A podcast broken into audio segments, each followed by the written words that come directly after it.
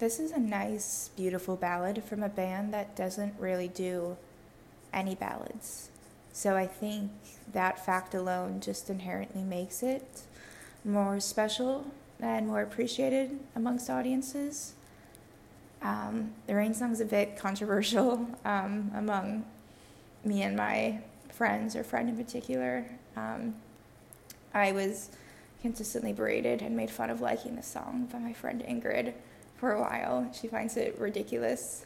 I don't think she doesn't not like it, but she does find the song to be a bit corny. But I don't know. I find it very, um, I find it very wistful, and I kind of like the. I like the ways in which he describes emotions to seasons throughout the song. I think that's something that's always really resonated the cyclical nature. Um, and yeah, he talks about this idea of ephemerality when it comes to feeling. And I just, I think that's always been a very, very beautiful notion, this philosophy of um, empiricism, if you will. But I mean, it's also just a pretty one to listen to, so you can take it for face value or listen deeper. But yeah, I'm um, I'm a fan of the Rain song. Sue me.